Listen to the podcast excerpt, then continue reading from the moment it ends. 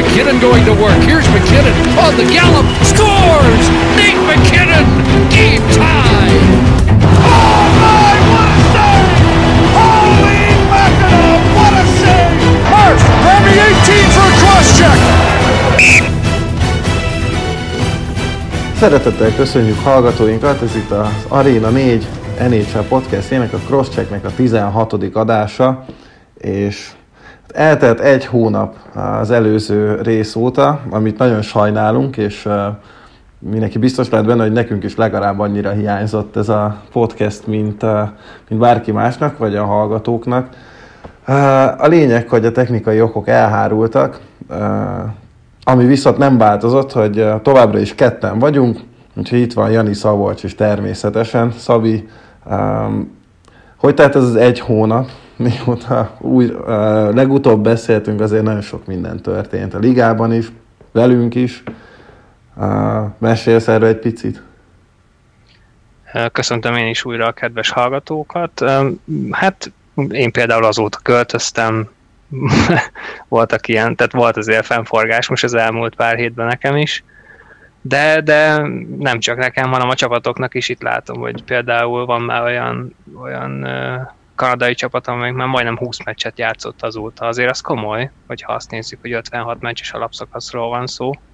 Úgyhogy igen, csak pörögnek az események, ahhoz képest, hogy mondjuk novemberben tényleg 3 hétig ugyanazt az egy hírt néztük, meg arról beszélgettünk, hogy lesz NHL, vagy nem lesz. Hát van, és folyamatosan mennek a mérkőzések, mi meg most már tudunk szépen beszélni minden új eseményről. Hát igen, amúgy nem is tudom, hogy mi esett, hogy melyik volt a rosszabb időszak, amikor óriási kérdőjelek voltak a szezon kezdettel, lebonyolítással, mindennel kapcsolatban, így november, meg december környékén, vagy az, amikor már végre ment a szezon, de mi nem tudtunk erről beszélni, és ugye ennek köszönhetően nem is tudtuk folyamatosan követni az eseményeket, ahogy szerettük volna heti rendszerességgel, úgyhogy most nem is azt tervezzük, hogy fölvesszük a fonalat, és mint hogyha ez első hónap ez meg se történt, hanem inkább megpróbáljuk összefoglalni azt, hogy mi történt, hogy állnak a csapatok, még akkor is megpróbálkozunk az összehasonlításukkal, hogy hát ahogy te is mondtad, ugye van olyan csapat, amelyik 19 meccset játszott, van olyan, amelyik 9 meccset játszott, de hát pont ettől szép, vagy éppen nem szép a mostani idény, úgyhogy hát próbáljuk meg, ugye most már 33-34 napja mennek a dolgok, és hát tegyünk arra egy kísérletet, hogy itt a saját szempontrendszerünk szerint átbeszéljük a lényegesebb eseményeket. Ugye lesznek majd tematikus adásaink, amikor majd végre be tudunk rendezkedni itt a heti rendszerességre. Most viszont, nem tudom, talán szokás szerint, ugye ezt már a felvezetőkben is elővettük ezt az eszközt, hogy itt a divíziókra osztottuk az NHL-t. Most is erről lesz szó. Beszélünk majd minden divízióban a számunkra kellemes és kellemetlen meglepetést okozó csapatokról is, játékosokról is. Megnézzük, hogy a bold prediction-jeink hogy állnak. Spoilerra lehet, nem jól. Nem jól. Igen. És aztán még egy-két finomságot így hoztunk. Szabi hozott egy számomra elég sokkoló adatot, de majd erre is kitérünk természetesen. Úgyhogy szerintem vágjunk is bele, mert annyi időt vesztegettünk az elmúlt pár hétben, hogy ne is húzzuk szerintem tovább, és tényleg szinte remegek attól, hogy ez végre folytatódhat. Szabi, te, mint a kanadai divízió avatatlan magyarországi pápája, kicsit beszélj erről. Itt ugye természetesen azért Éris Rika ezt a csoportot is, mert azért egészen szélsőséges eredmények tudnak ott születni. Akár beszélhetünk a ma hajnali Toronto-Ottawa meccsről is, de hogy egyébként is. Szerintem itt van a legnagyobb felfordulás, meg itt vannak számomra a legmeglepőbb csapatok az előzetes elvárásokhoz képest. Te hogy látod ott a dolgokat? Hát egészen kaotikus az egész, és hát, persze nagyon jó lenne beszélni a hajnali meccsről, de hogyha megengeded, akkor arról nagyon-nagyon sokat nem. Ha csak annyit úgy azért említenék, hogy ez egy olyan klasszikus torontós megmozdulás volt, hogy például most lett volna hosszú idő után az először egy olyan, amikor tényleg lelkesen és magabiztosan tudtam volna arról beszélni, hogy mennyire jól megy a csapatnak, és minden tök jó, alig van negatívum. Erre egy újabb történelmi zakó a semmiből. Időzíteni tudni kell. Egyszerűen hihetetlen, hogy sohasem lehet bennük bízni. Ettől függetlenül egyébként vezetik a ligát, de tegnap ugye, vagy hajnalban a liga utolsótól sikerült úgy kikapniuk, hogy az utolsó harmadban 4 gólt, akkor kaptak 4-et, azt hiszem, igen, 5-1-ről lett, aztán végül 6-5, hát zseniális. Na mindegy. Maga a divízió egyébként tényleg arról szól most, hogy Kanada örül, az összes többi pedig röhög rajta, vagy legalábbis mindenféle olyan statisztikával jön elő, ami azt tükrözi erről, hogy egy vicc jelenleg. Így is fel lehet fogni, úgy is fel lehet fogni. Tény, hogy meccsenként van, nem tudom mekkora gólátlag, 6 vagy 5 biztosan.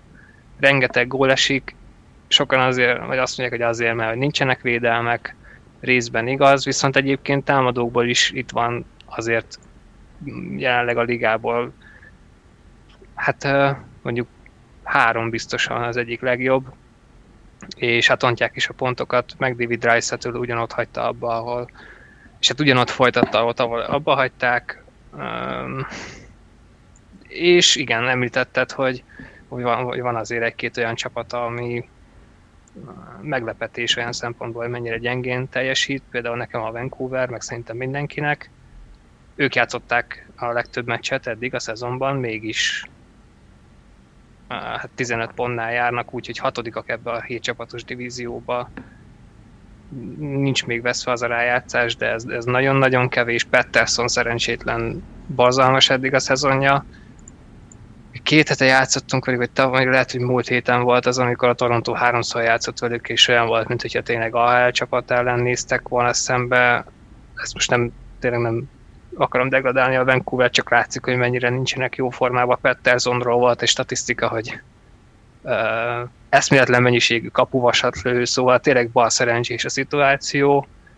A Montreal nagyon-nagyon szépen össze lett rakva. Én nem gondoltam volna, hogy tényleg ennyire jól sikerül. Gyakorlatilag minden egyes igazolásuk eddig rettentően bevált. A többiek pedig ott a közepén, Winnipeg, Edmonton, Calgary egymás püfölik. Szerintem izgalmas, de azért lesznek még itt szerintem meglepetések. Például mondjuk egy olyan, mint a most, ami hajnalban volt az Ottawa és a Toronto meccsén. Itt egyébként vannak tényleg azért megdöbbentő adatok. Most ha azt mondom neked, hogy a Vancouvernek van az egész NHL-ben második legtöbb veresége, mert az Ottawa-nak van a legtöbb, akkor ez szerintem pontosan egy olyan adat, amit hogyha mondjuk így nem tudom, szezonnál beszélgetünk van, hogy tegyük fel, mondjuk, ugye most nagyon nehéz azt kimondani, hogy mondjuk a szezon negyedénél, harmadánál, vagy majd később felénél járunk, mert ugye ezt ugye a csapata válogatja. De hogy mondjuk több mint egy hónap elteltével ezt én kizártam volna teljes mértékben, hogy a Vancouver ilyen gyenge legyen. És igen, ott van a Montreal. Montrealnak nincs idegenben rendes játékidőben elszenvedett veresége például. És hát igen, az igazolások ott nagyon ülnek. Én ugye fel is írtam itt a kellemes meglepetést okozó játékosok közé Josh Andersont, aki, hát ugye neki egy kicsit azért speciális ez a szezonja, mert hát egész Montreal úgy néz rá, hogy ja igen, a gyerek, akért a Max Domit adtuk. És hát ja, igen, és aki 1 gólt lőtt az előző szezonban összesen, hát most azért ezt már szépen túlépte, és parádésen játszik, meg hát ott van Jeff Petry, akire talán azt mondtad, ha jól emlékszem, hogy ő lehet az új Mark Giordano. Kicsoda? Bocsánat, nem hallottam. Jeff Petrynek. De hogy ki lehet belőle? Ő lehet az új Mark Giordano. Ja, Hát érdekes az ő szituációja, nagyon komoly, hogy mit megy, nem is tudom, valami 6 gólnál jár eddig talán. Hát félelmetesen termel, az biztos. Igen, nem is értem, nem elég, hogy tényleg Montrealban mindenki ontja a gólokat, aki most oda került, ugye Toffoli 15 meccsen 10 gól, ráadásul annak a felét majdnem pontosan a Vancouver ellen lőtte, ott már csak azért is a kardjukba döltek szerintem, főleg a GM. Aztán Anderson, akit én mondjuk, hogyha úgy tetszik, akkor szittam sokáig, főleg miután cseréltek érte.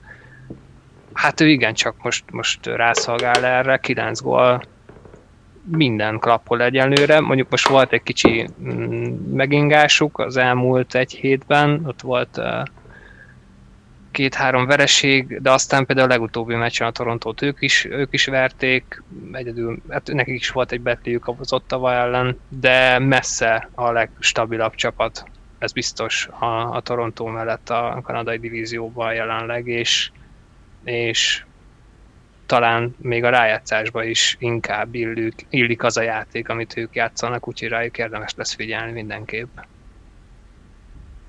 Igen, nálam ilyen fekete lovak voltak egyébként a szezon előtt. Én azt vártam, hogy mondjuk ott lesznek folyamatosan a 4.-5. hely környékén. Ennyire kiugró szereplés viszont én sem. És tényleg az a benyomás az emberek, hogy nagyon egyben vannak. Van nyilván egy-két húzó ember, pont akikről beszéltünk, de hogy egyébként hát, nem is tudom, gyenge teljesítmény sem lehetne tőlük hozni. Most oké, Paul Byront ugye waiverre tették, és nem kellett senkinek, mondjuk valószínűleg ez a fizetésének szól inkább. De tényleg most valahogy nem ló ki senki, nagyon egységesek, úgyhogy, és tényleg, ahogy te is mondtad azért, a playoffban ezzel a hokival akár még mehetnek is egy-két kört.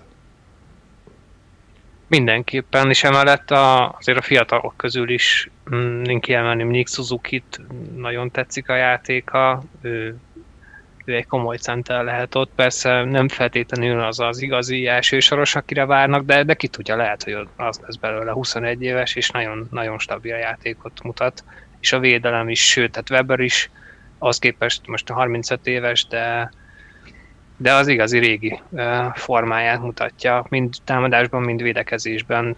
Price pedig Price, úgyhogy tényleg komoly pozitívum, amit a Montreal csinál. És hát komoly negatívum, amit a Vancouver csinál.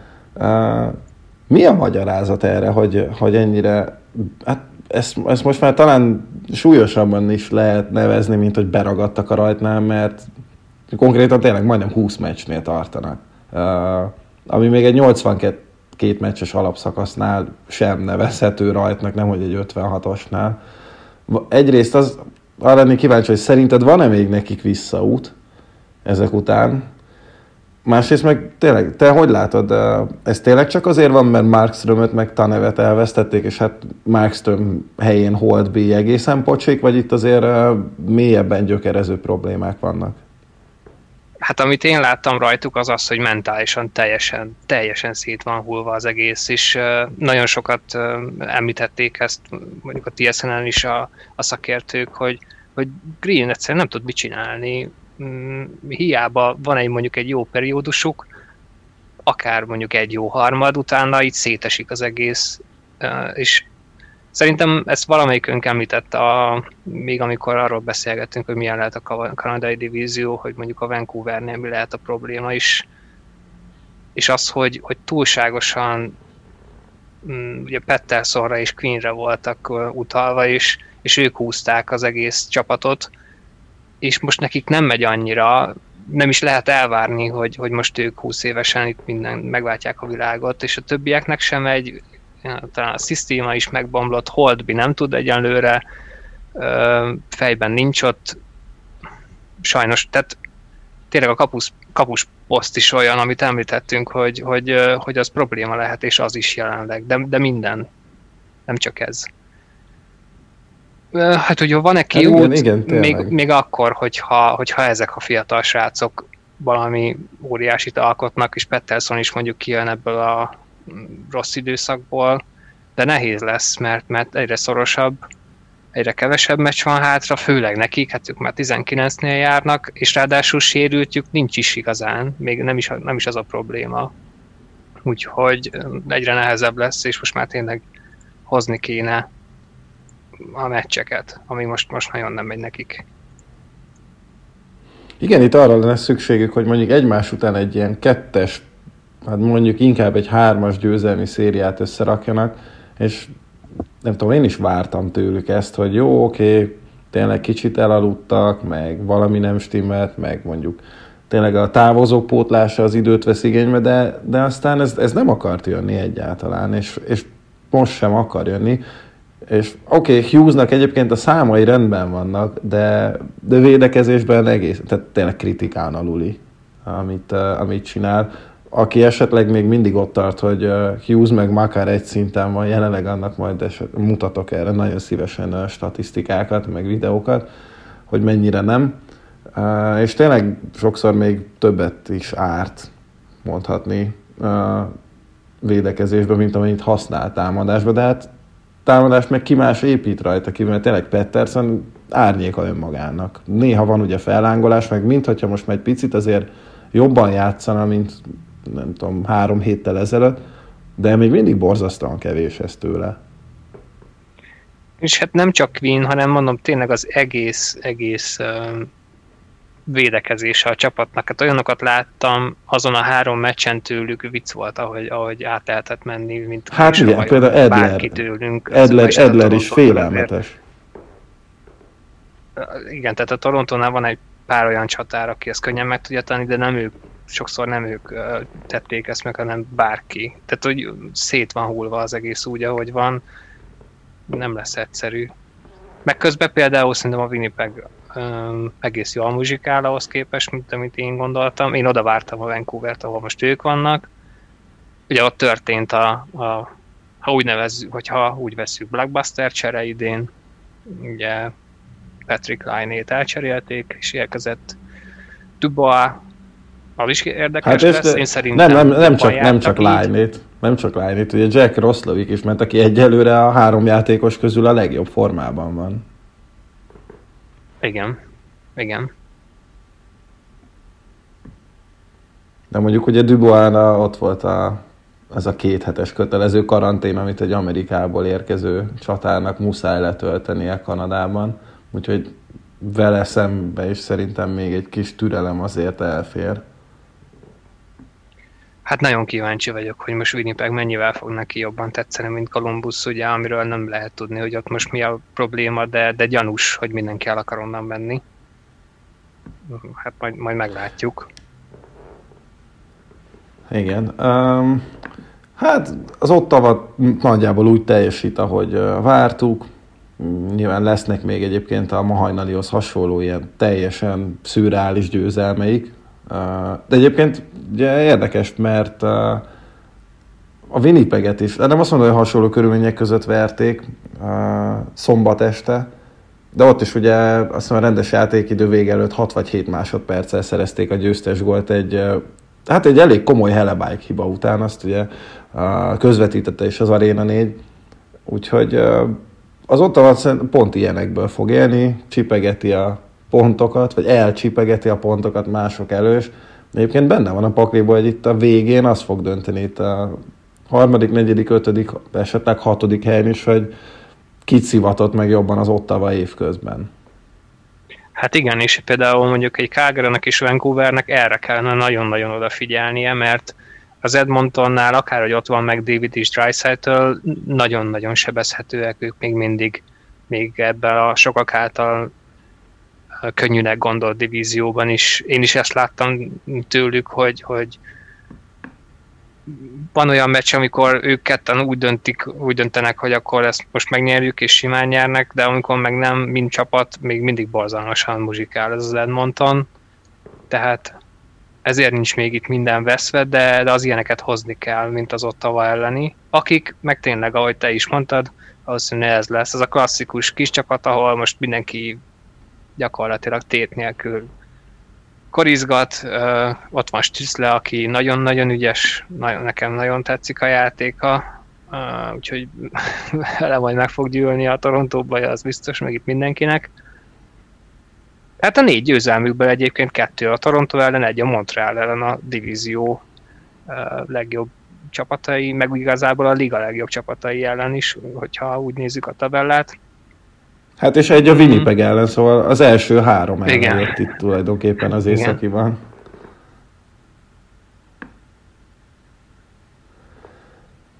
Hát nyilván érdekes lesz az, hogy itt még kiknek tesznek majd keresztbe. Nem tudom, nézzük meg a boldokat esetleg itt. Szerintem egyébként itt még nincs veszve minden. Mondjuk a tiéd az ugye eléggé ad-hoc és random, és hát tényleg vagy bejön valamikor, vagy nem. Ugye neked mi is volt? Hogy lesz kapusgól. De mondjuk, hogyha valahol lesz idén, akkor itt.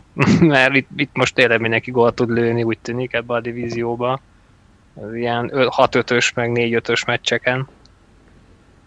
Igen, szóval ez még abszolút bekövetkezhet. Nekem pedig a minimum 0,4 verekedés per meccs.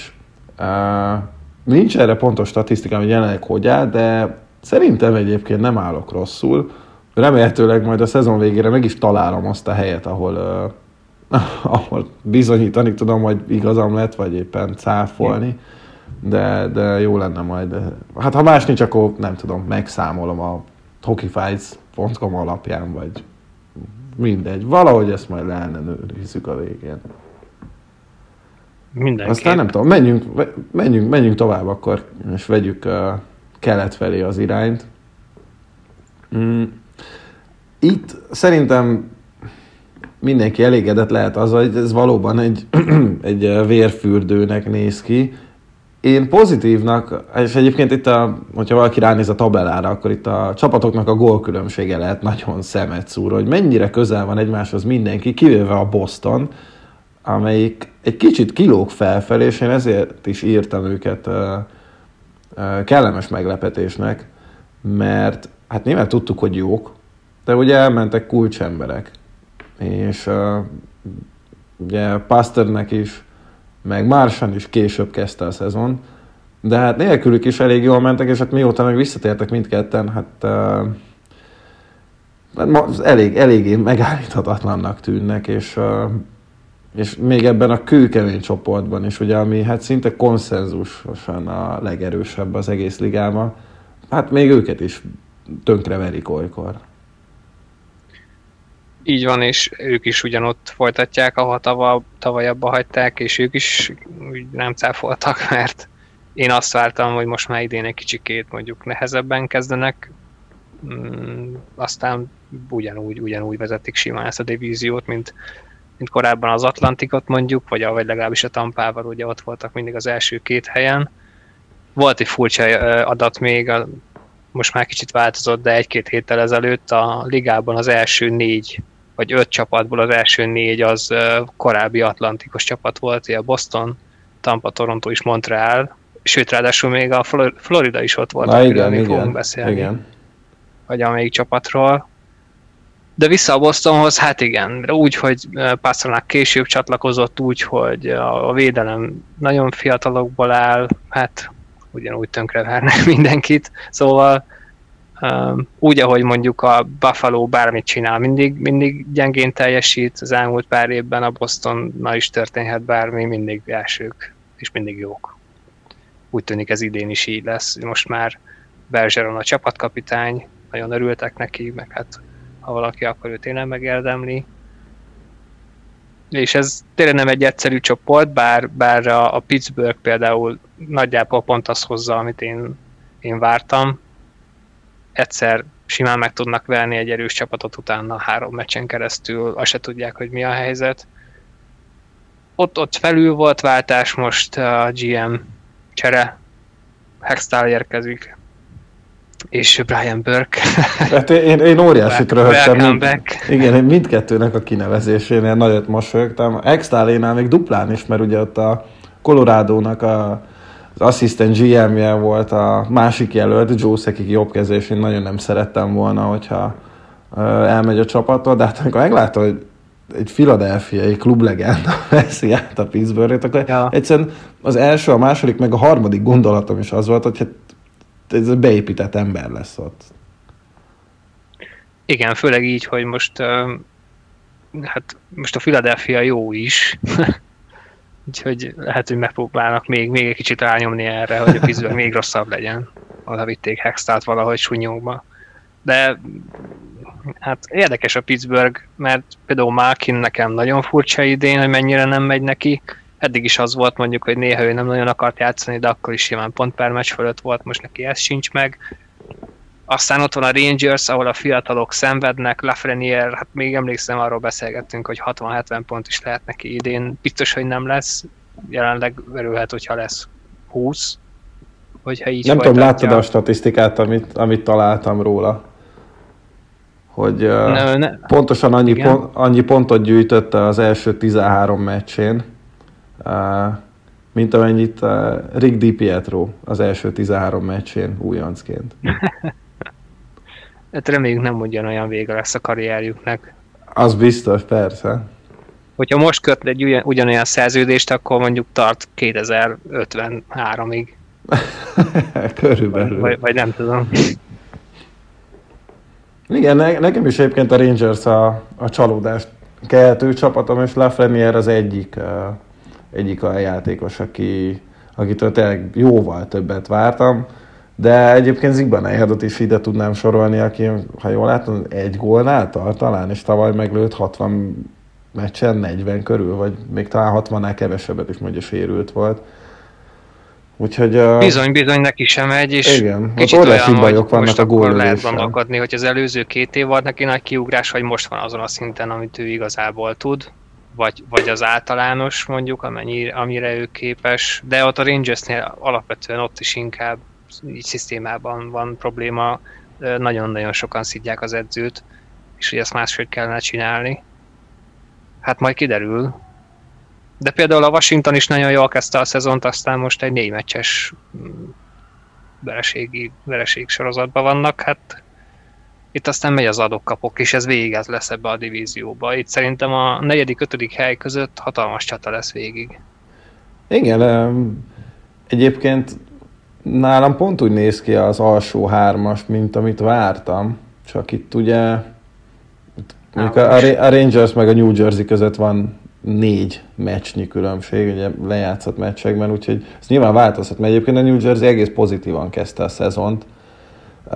Hát a Washingtonnak meg ez a most jött mély repülése számomra eléggé váratlan, mert pont visszajött Ovecskin, meg már Kuznyecov is, ugye ők is rákerültek a Covid protokoll listára, mint egyébként nem is tudom hány száz, jó mondjuk 100 talán nem fordult meg rajta a szezonban, de egyébként lehet, hogy igen, ahhoz közelít. Mert azt mondom, hogy volt, hogy egyszerre voltak rajta ilyen, hát valami 60 körül egy időben.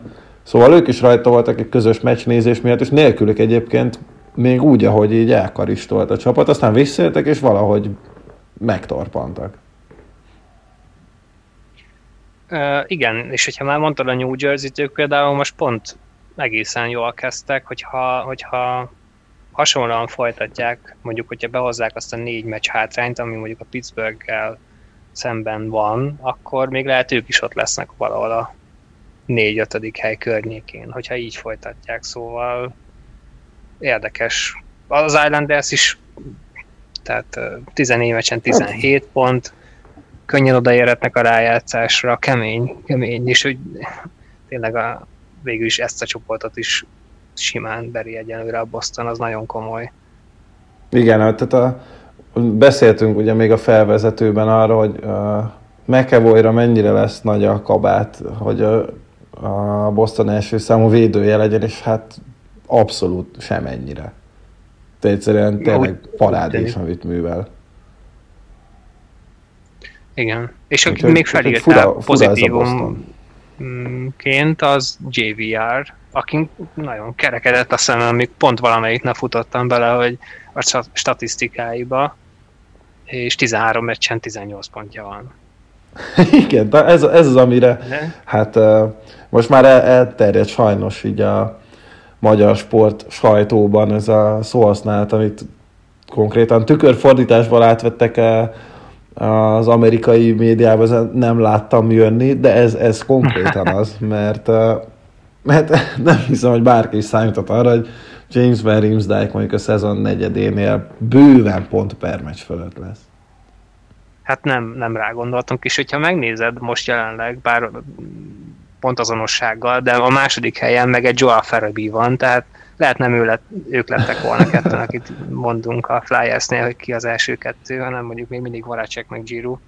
Igen, vagy Konechny, de hát ez is bizonyítja, hogy Konechny. Az a csapat egyébként elég mély.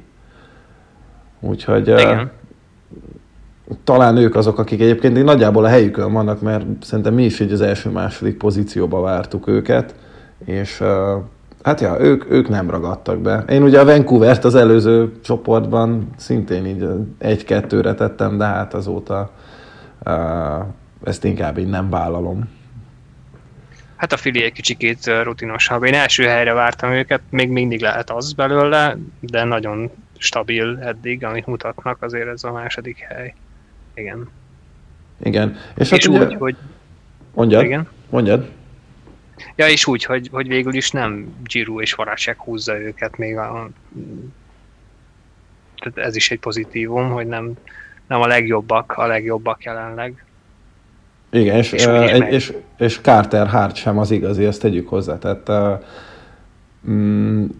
engem, hát azért szomorít el egyébként Hart teljesítménye a fantasyben, az egyik csapatomban ő a kapus, és tényleg botrányos számokat hoz eddig, főleg magához képest, meg ahhoz képest, hogy itt a rájátszásban már arról volt szó, hogy úristen, hát jövőre a pekingi olimpiát ő lesz a kanadai válogatott első számú kapusa. Hát össze kell azért kapnia magát rendesen, hogy ez a narratíva újra előkerüljön. Hát igen, mondjuk ez benne volt egy picit ebbe a dologba 22 évesen, de valószínűleg ki fog lábalni ebből. Igen, és egy picit beszélünk még a Buffalo-ról is, amelyik sereghajtó, és nem hiszem, hogy ez akkora meglepetést okozna bárkinek, de azért szerintem mindenkiben ott volt, hogy most már tényleg azért baromira meg kellene indulniuk.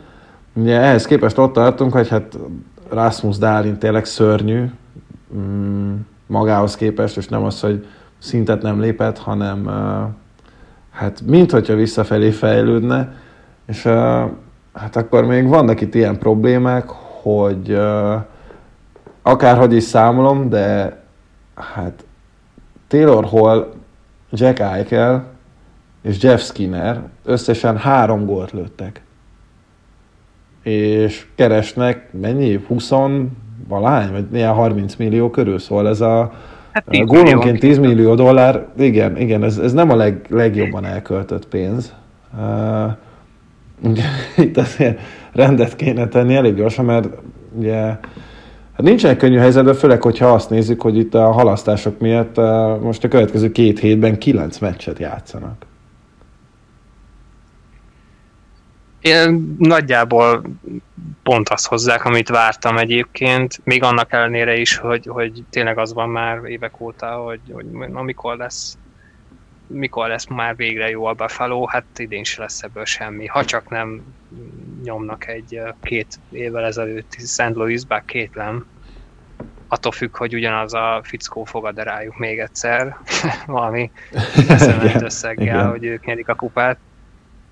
De tehát ez nagyon komoly, és például ugye ez is sokat mond erről, hogy Eichel-nek akkor is jól ment, amikor a Buffalo-nak soha sem ment jól, akkor is pont per meccs fölött volt bőven.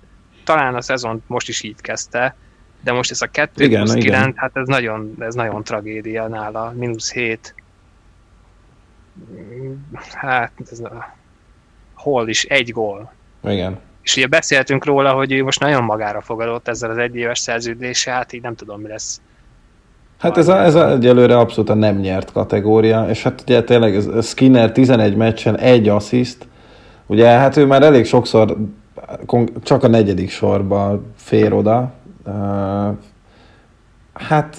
Talán most már megelőzött szinte mindenkit az NHL legrosszabb szerződése listán. Pont ezt akartam mondani, hogy ez most jutott eszembe, hogy ha így gyorsan fel kéne állítani egyet, akkor lehet, hogy ők az első helyen. Én is most így, ha fejemhez tartanák egy pisztolyt, akkor biztos, hogy őt mondanám így reflexből.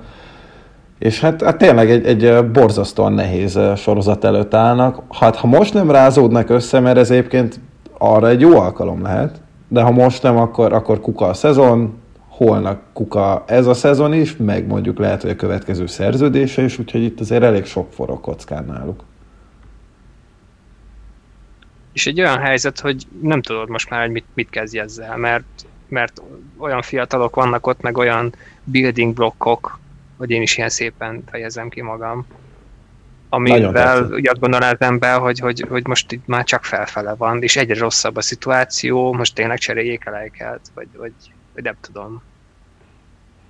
Ráadásul most olyan draftoknak nézünk elébe, amikor még inkább kiszámíthatatlan minden. Tehát még arra sem nagyon lehet építkezni. Oké, lehet, hogy lesz ebből egy jó pick, de kit fognak húzni? Hát nem igen. Igazán tudják azt, hogy most tényleg ki lehet a legelső, akit be kellene húzni. Most valamelyik nap olvastam, hogy egy-két évvel ezelőtt még Makar is így a előzetes listáknak a második felében volt így az első körben. Ja, ő is, meg Heiskanen is. Igen, szóval hát nem egyszerű, az biztos. Hát nem. Na, és mennyire vagy büszke a bold prediction-edre? Nem állja itt mi is? Itt a Pittsburghi. Hát? Szerinted nincs ez még veszve, főleg, hogyha tényleg, ne hagyj Isten, itt megőrül Hextall, meg Burke, és elszórják Crosbyt, igen. Szóval talán még nincs ez veszve. Hát talán. Ugye itt a Pittsburgh az utolsó, az még összeomolhat ez a dolog. Még mindig, de hát ott van még mindig egy Crosby. Meg ahhoz például kellene egy közepesen kevésbé nagyon-nagyon rossz Buffalo, most majdnem más szót használtam, azért volt ilyen hosszú ez a mondat. Na mindegy. Szóval azért nehéz lesz az utolsónak lenni, mert van ott még hátul pár olyan csapat, amelyik gondoskodni fog arról, hogy inkább ők legyenek, mint a Pittsburgh. Igen. Hát mondhatnánk, hogy hosszú a szezon, de egyébként nem. Úgyhogy kell egy rohamos javulás a Buffalo-tól, amit tényleg nehéz elképzelni. Én az itteni boldomra egyébként elég büszke vagyok, mert nem az, hogy büszke vagyok, hanem jól állok olyan szempontból, hogy itt ugye a fogadó irodáknál, amikor az év újoncára lehetett még tippelni a szezonát, akkor az első két helyen, a két legkisebb otszal, két Rangers játékos állt, ugye Seth Jones és Lafrenière, nekem meg ugye az volt a boldom, hogy egyikük se nyer Calder-t. Ez egyelőre jön.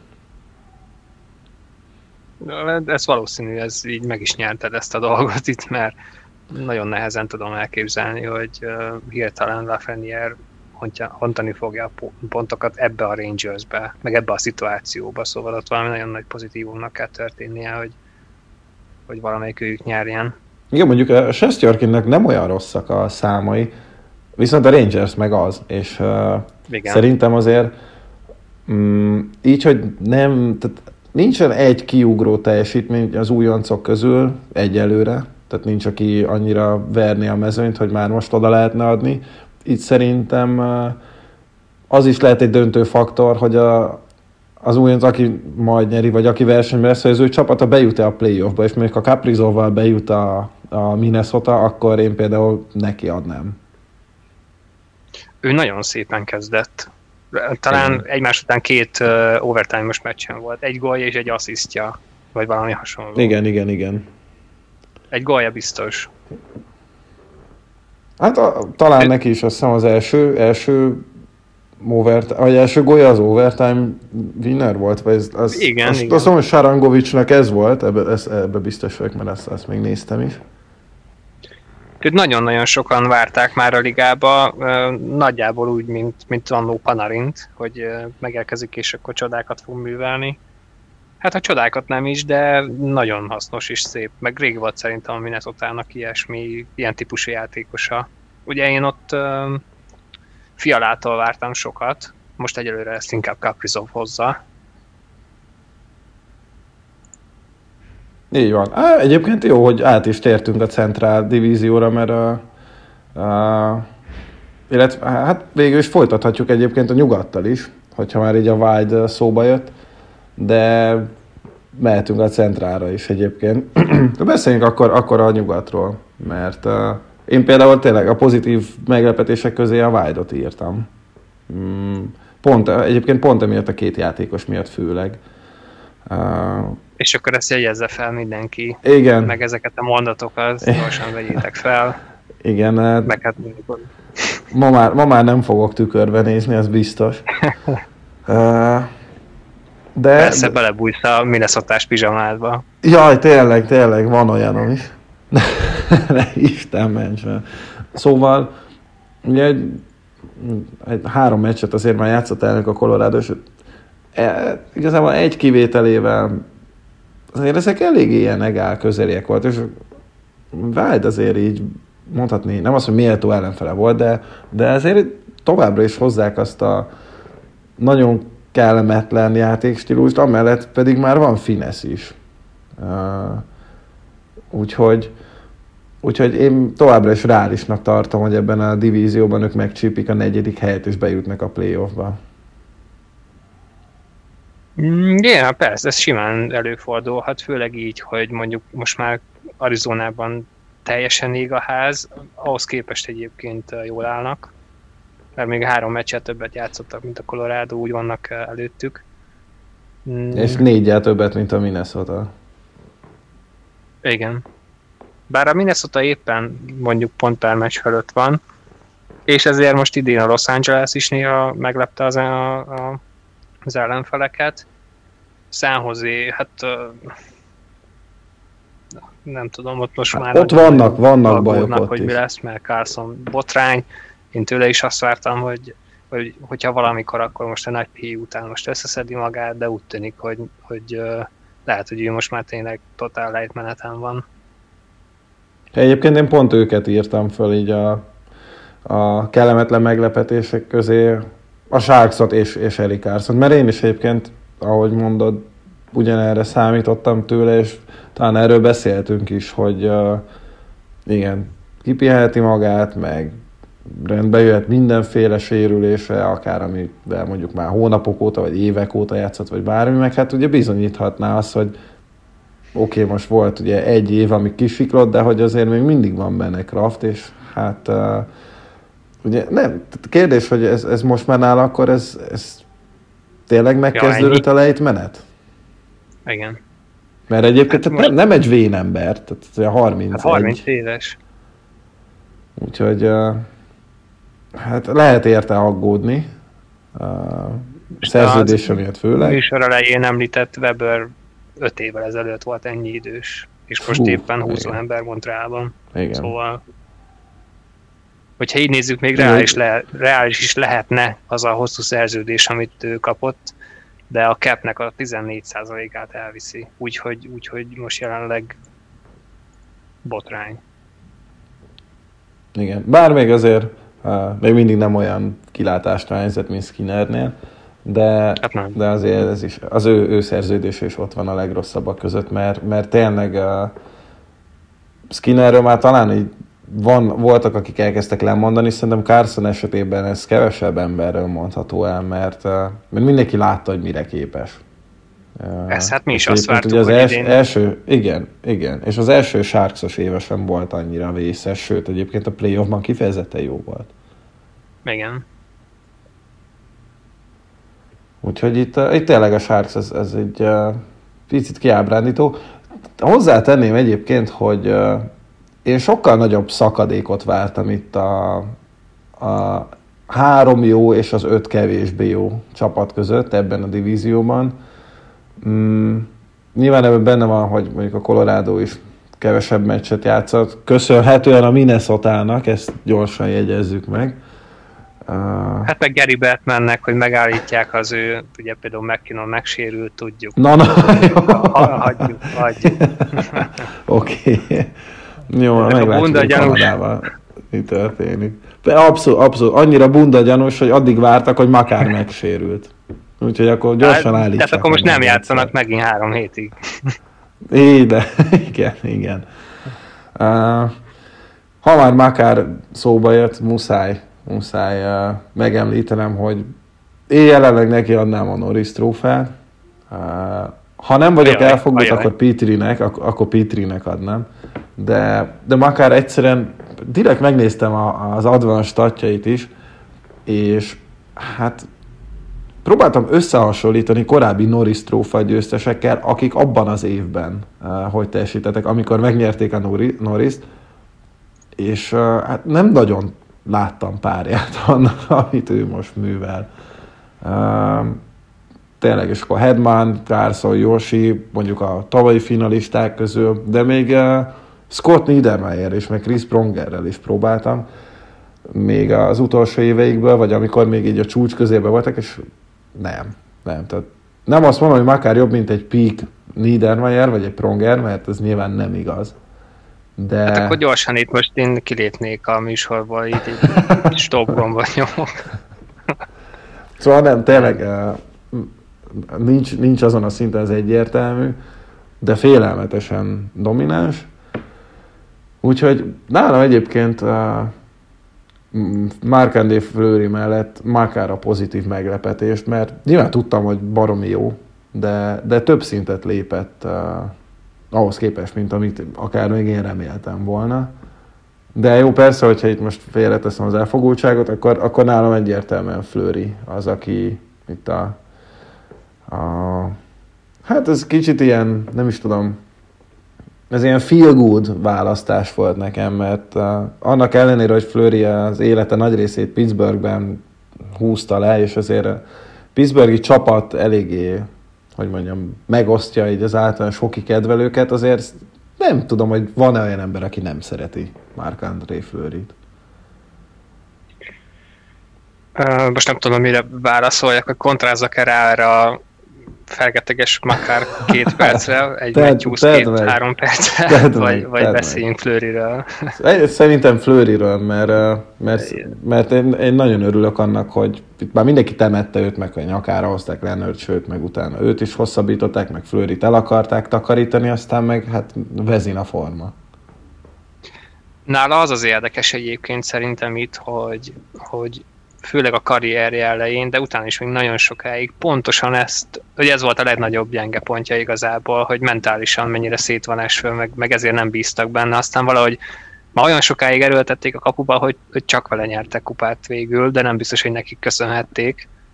És most meg ezért van még gyakorlatilag a ligában, mert hogy mennyire jól tudja kezelni ezt a helyzetet, hogy gyakorlatilag egész off-szezon alatt csak arról lehetett hallani, hogy mikor cseréli már el a Vegas és hogyan. Mert hogy itt Lehner az új király, és ennyi volt Fleury. Ahhoz képest itt van tényleg, amit mondtál, bámulatosan véd. Igen, és tényleg jó látni, mert abszolút egy szerethető ember, ugye, amikor ez a csapat megalakult, akkor egyértelműen Fleury lett az arca, és ott rögtön első évébe, döntőbe vitte őket. Most már egyébként nem is tudom, hogyha majd egyszer visszavonul, akkor meg bekerül a Hall of Fame-be, akkor az ő kettéosztott karrierjével kapcsolatban ki melyik időszakra fog jobban emlékezni.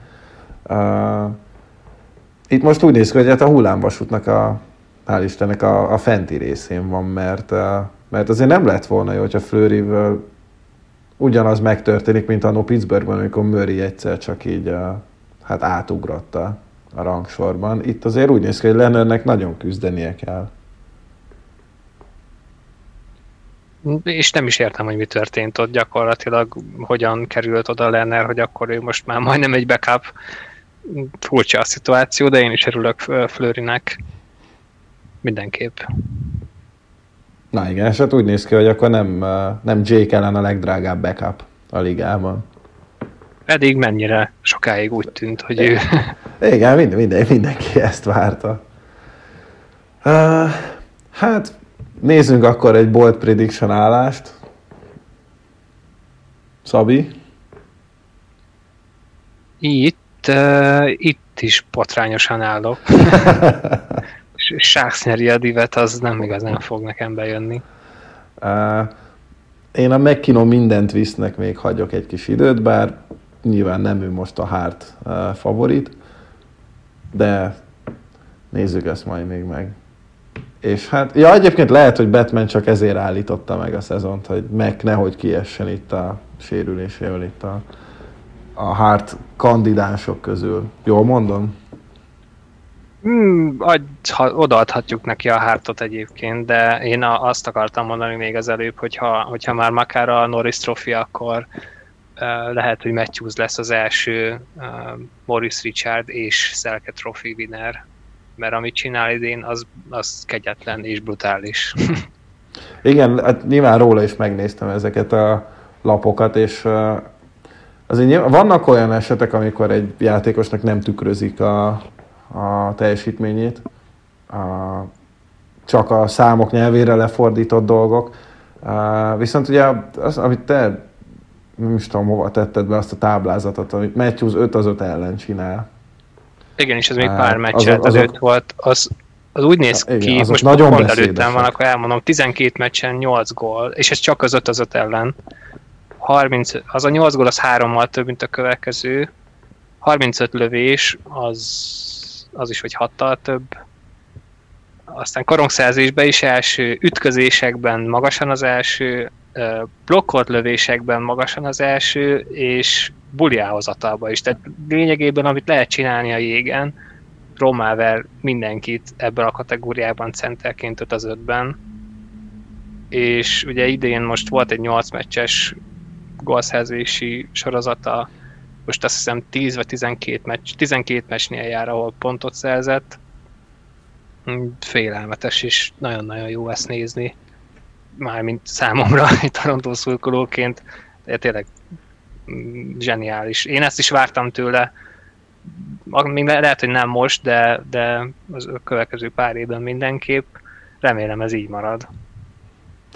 Igen, én arra még emlékszem, hogy amikor a Draft TV-ben beszélgettünk, ez 16 volt, ugye? Ja.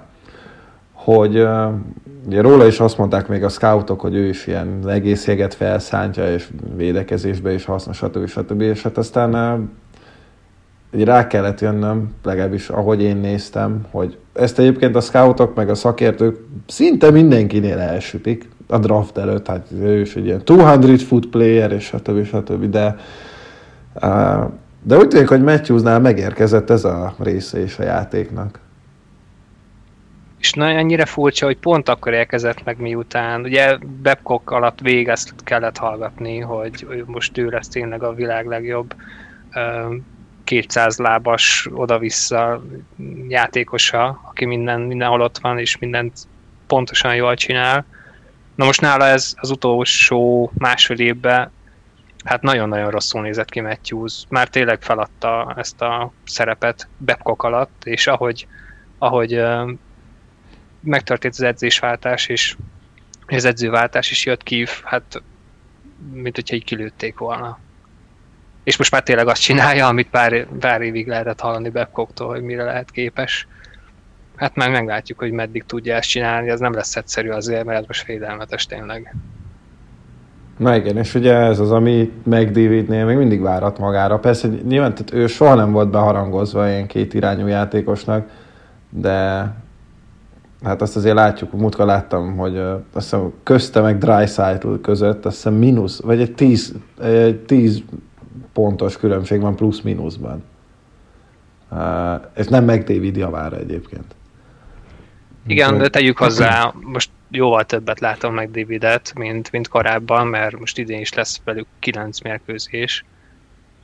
De azért még mindig reszketek, amikor ő bármikor a jégen. Hát az függetlenül, az hogy hátrafele tényleg nem igen. A világ legjobb játékosa, úgy finoman fogalmazva, de hát ő meg tényleg egy varázsló. Persze, előrefelé azért ő egy külön kategória, ez szerintem bárki beismerheti, legyen Edmonton Drucker, vagy éppen Calgary Drucker akár, és akkor valószínűleg nem csípi meg McDavidet, de ez tényleg van egy polc, amin csak ő van, és aztán az alatta levőn meg sorakoznak mások. Csak támadásra leszűkítve még egyszer leszögezzük.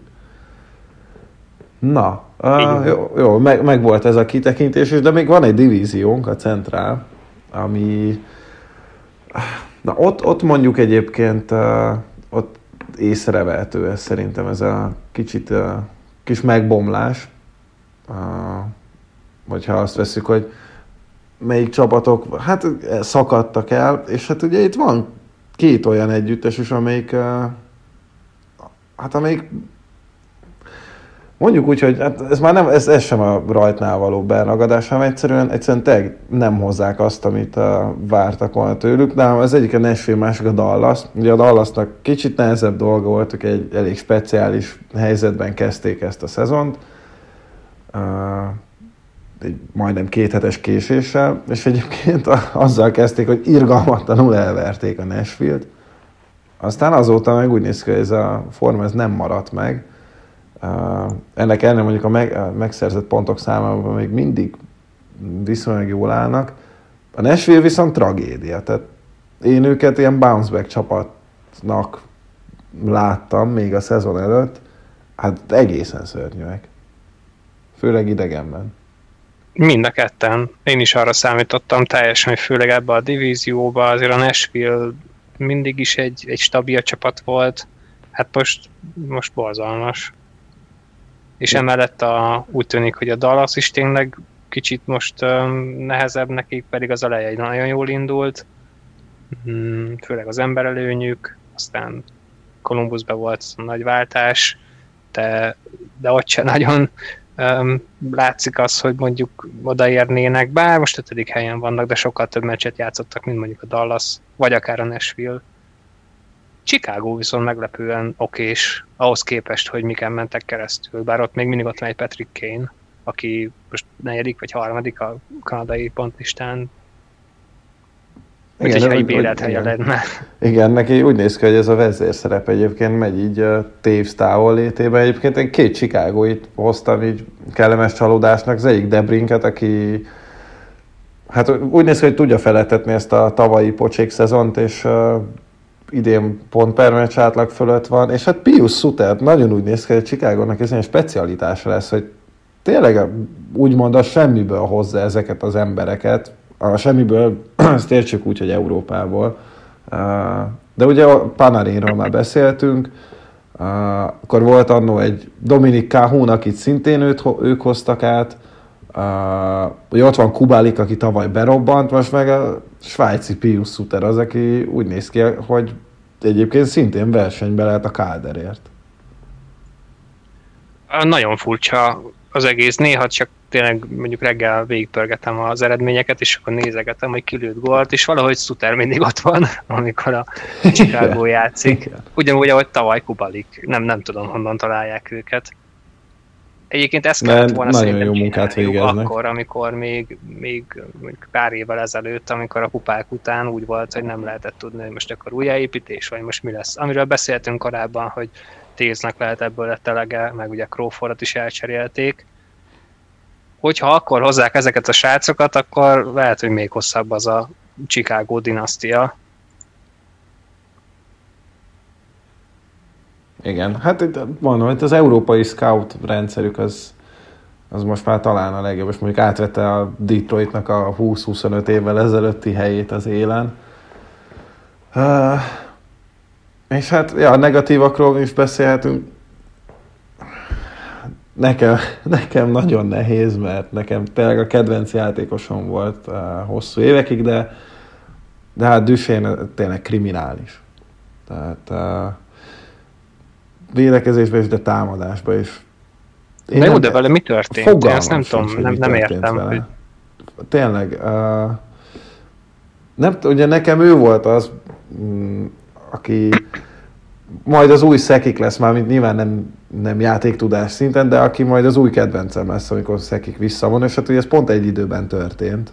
És ugye 2009-ben, és gondoltok, ezeken Duchene volt így az Isten, aztán hát ugye volt abban 2 playoff szereplés összesen, aztán ugye jött a hiszti meg, hogy menni akar, tök mindegy, hogy hova, csak azért van ott, mert éppen a játékjogát a Colorado birtokolja, és hát ugye ahova ment annó, ugye van ez a halálném, amikor megy a halál a kaszával, és bekopogtat az ajtókon, és mindenhonnan kijön ilyen véres lábnyoma, meg véres kaszát. Ugye Duchene ez konkrétan az Ottawa, a Columbus és jelenleg a Nashville logóit lehet azokra az ajtókra kiaggatni. A Colorado itt azért nem, mert a Colorado a Duchene cseréből erősödött meg.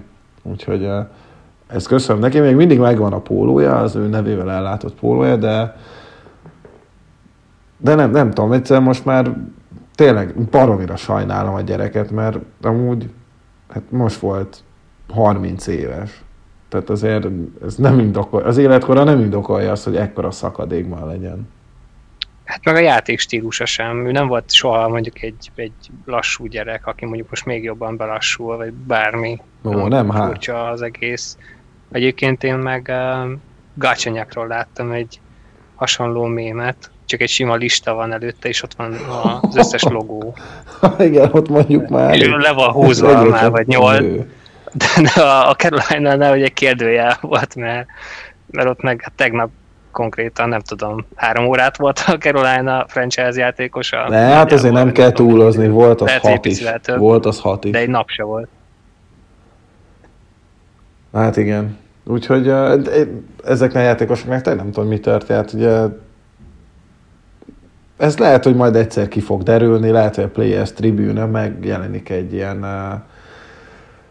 nem tudom, egy magyarázkodás, hogy itt mi van, ha egyáltalán majd érez erre késztetést. Tényleg nem tudom. Ugye Nashville azért sose volt az a csapat, ahol az ilyen különleges csatár tehetségek csillogtathatják a tudásokat. Ott ugye mindig egy masszív rendszer volt, amiben vagy beálltál, vagy elhúzhattál. De jelenleg mondjuk az egész Nashville rendszer nem működik, és hát és azért vannak még ott olyan támadók, akiknek mondjuk a kreativitás, a finesz, meg a technikai tudásuk azért indokolná az, hogy kicsit így megtolják a szekeret, de hát egyszerűen semmi nem működik, hát a kapusposztról meg nem is beszélve. És ott, tehát oké, hogy ez nem működött soha, és mindenki befutcsol, még az is, aki rendkívül ügyes, ugye mondjuk Forsberg, vagy még annó Johansson, de úgy tűnik most már neki is teljesen vége, vagy Johansson, vagy de legalább a védelem működött, de most már az se. Valószínűleg ezért is ennyire gyengébb, mert most már az sem működik, és a kapusposzt is stabil volt, de most már az se.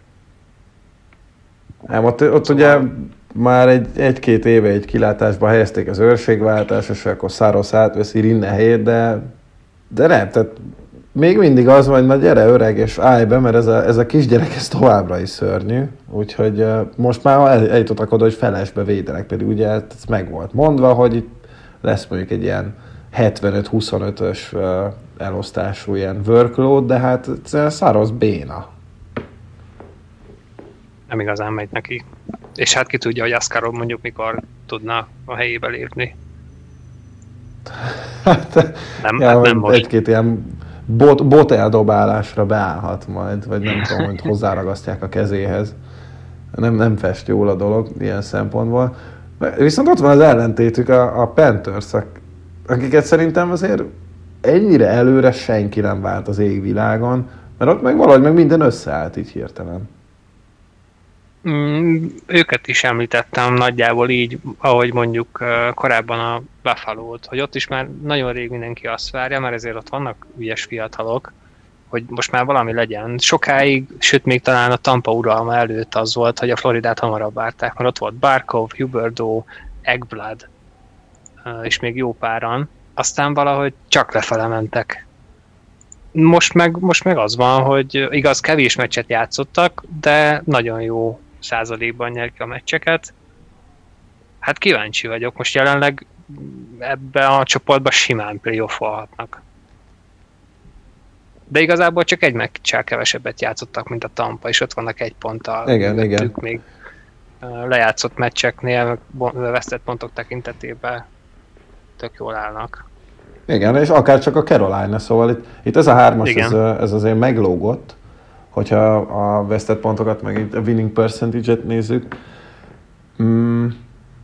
Talán még ők azok, tehát a Florida, a Carolina tartja életben az én boldomat, hogy ugye itt összekerült ebbe a csoportban az előző szezonnak a 2 döntőse, és én azt mondtam, hogy egyik se fogja megnyerni a divíziót, tehát a Tampa vezeti, és egyébként a Tampa is félelmetes, hogy Kucherov nélkül, sőt, ideiglenesen Stamkos nélkül, és hát igazából zökkenőmentesen hoznak egy 75%-os győzelmi rátát, ami azért, hát na.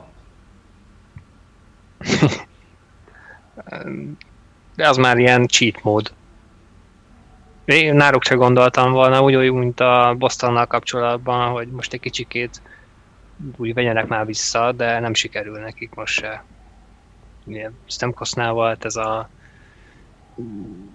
paklárma, hogy Covid pozitív, de végül is kiderült, hogy nem. Most már ő is vissza fog térni. Kucherov gondolom majd hirtelen 100%-os lesz a playoffra, de azt majd meglátjuk. Hát, ahogy élik, igen. Igen. Úgyhogy hát ebből a szempontból érdekes ez a divízió, mert itt talán az első helyen lehet nagy harc, meg majd a negyedikért. És szerintem arra sem sokan számítottak, hogy Chicago majd ott lehet. Az arra már talán több, hogy a Detroit az teljesen K.O. Jó, mondjuk, tehát amikor a csapatod felét egyébként normál esetben AHL-es játékos alkotja, akkor nyilván az elvárások sem lehetnek magasabbak. Ahhoz képest még tök jól állnak. Most a műsor elején említett Ottavának például csak 9 pontja van egy állítólag könnyű divízióban.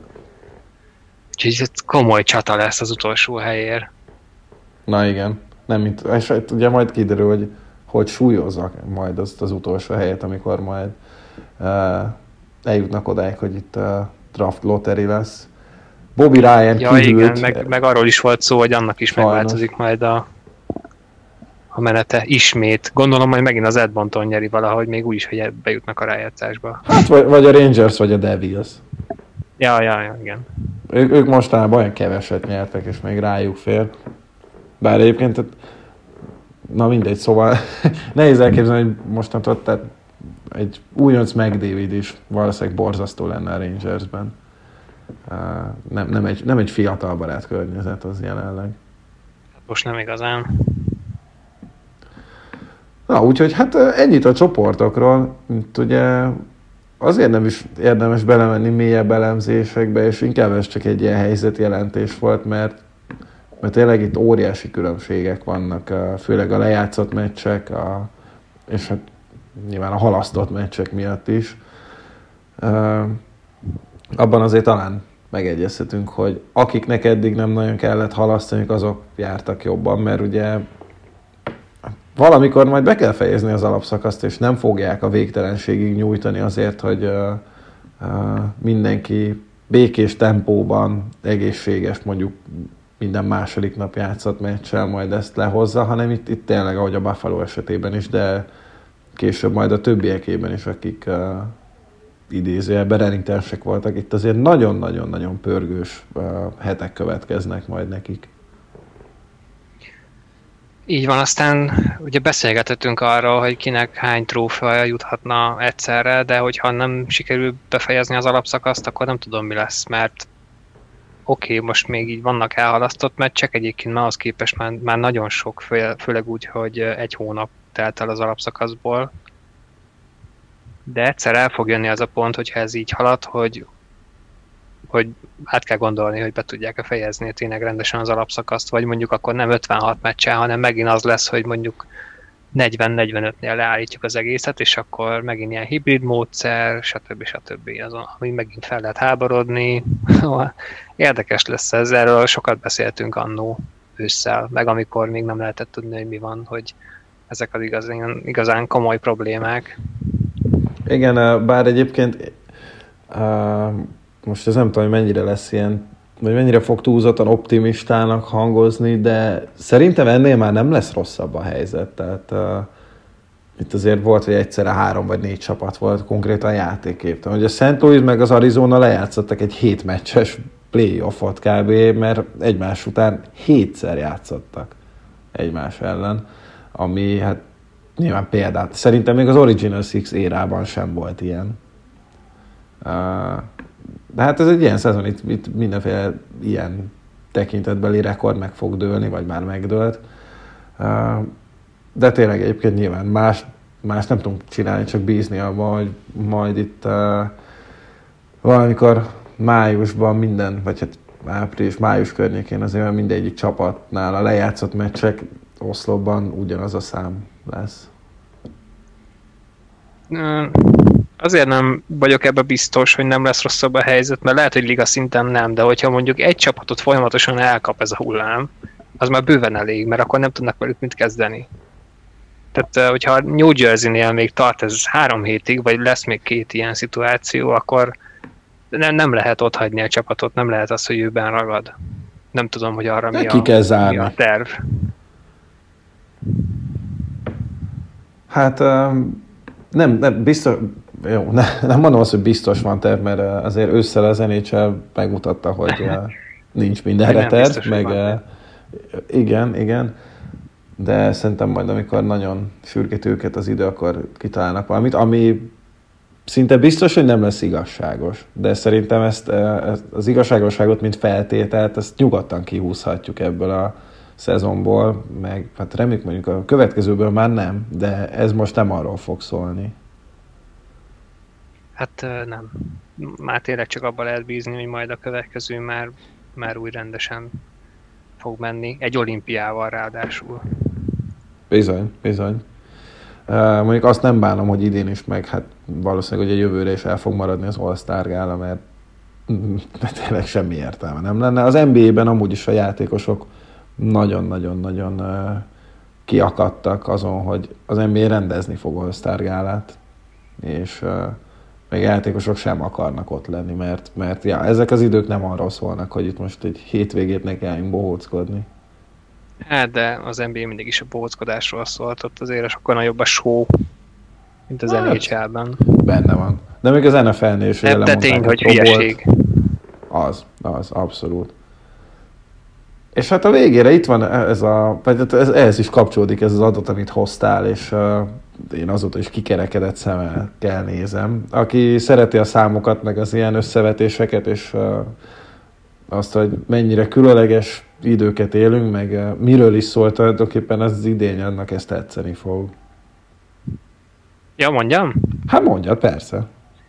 Hát, hogy végül is 2016 óta, ugye az első hónapban az ilyen lezajlott tranzakciók száma a ligában, itt nem csak, tehát nem a cserékről van szó, hanem bármiféle ilyen adminisztrációval járó kis mozgás, például, hogyha a taxiszkvadba leküldünk egy embert, vagy waiverre teszünk egy embert, egy játékost, hát az átlag 16-17-től 19-20-ig volt nagyjából ilyen 600 körül, ahogy látom.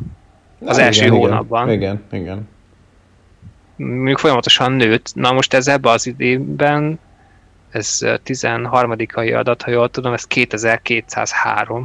Félelmetes. 4-szer annyi nagyjából.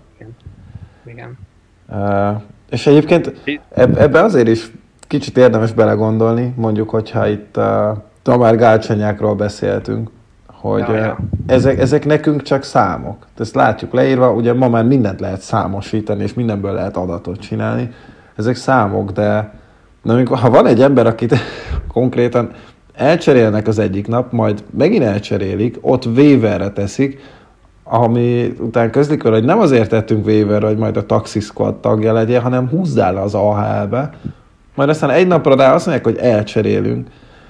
Onnantól ez nem egy szám, hanem egy kicsit érdemes megállni és elgondolkodni azon, hogy ez nem egy menedzser mód, hanem itt húsvér embereknek a sorsa fordul meg, akár naponta többször is. Dobálgatják. Ilyen gyorsan még le se tudta húzni a logókat a kis listáján szerintem. Így van. Pedig már fel kellett volna írni az AHL-es logókat is, mert ugye arról volt szó, hogy következő már a Charlotte lesz, hogy hol van Caroline? Chicago Wolves volt, azt hiszem. Ja. Hát most már Toronto, az érdekes lesz, de Weaverre már nem kerülhet. Azt már kizárhatja. Farmba még mehet. Igen. Úgyhogy hát itt nagyon sok minden csapatnál ugye előfordult már ez a fölletaxizás, meg akkor te jössz ide, te meg lemész, stb. Ugye ezért is kiugró ez a szám az előzőekhez képest, hogy eddig nem is volt a taxi squad. Én nem lennék most NHL játékos, vagy mondjuk ilyen peremember, mert ez tényleg arról szól, hogy 4-5 hónapig van egy bőröndöd, és abból élsz. És azt se tudod, hogy aznap este egyébként hol fogsz megszállni, hol ébredsz, hova menjél.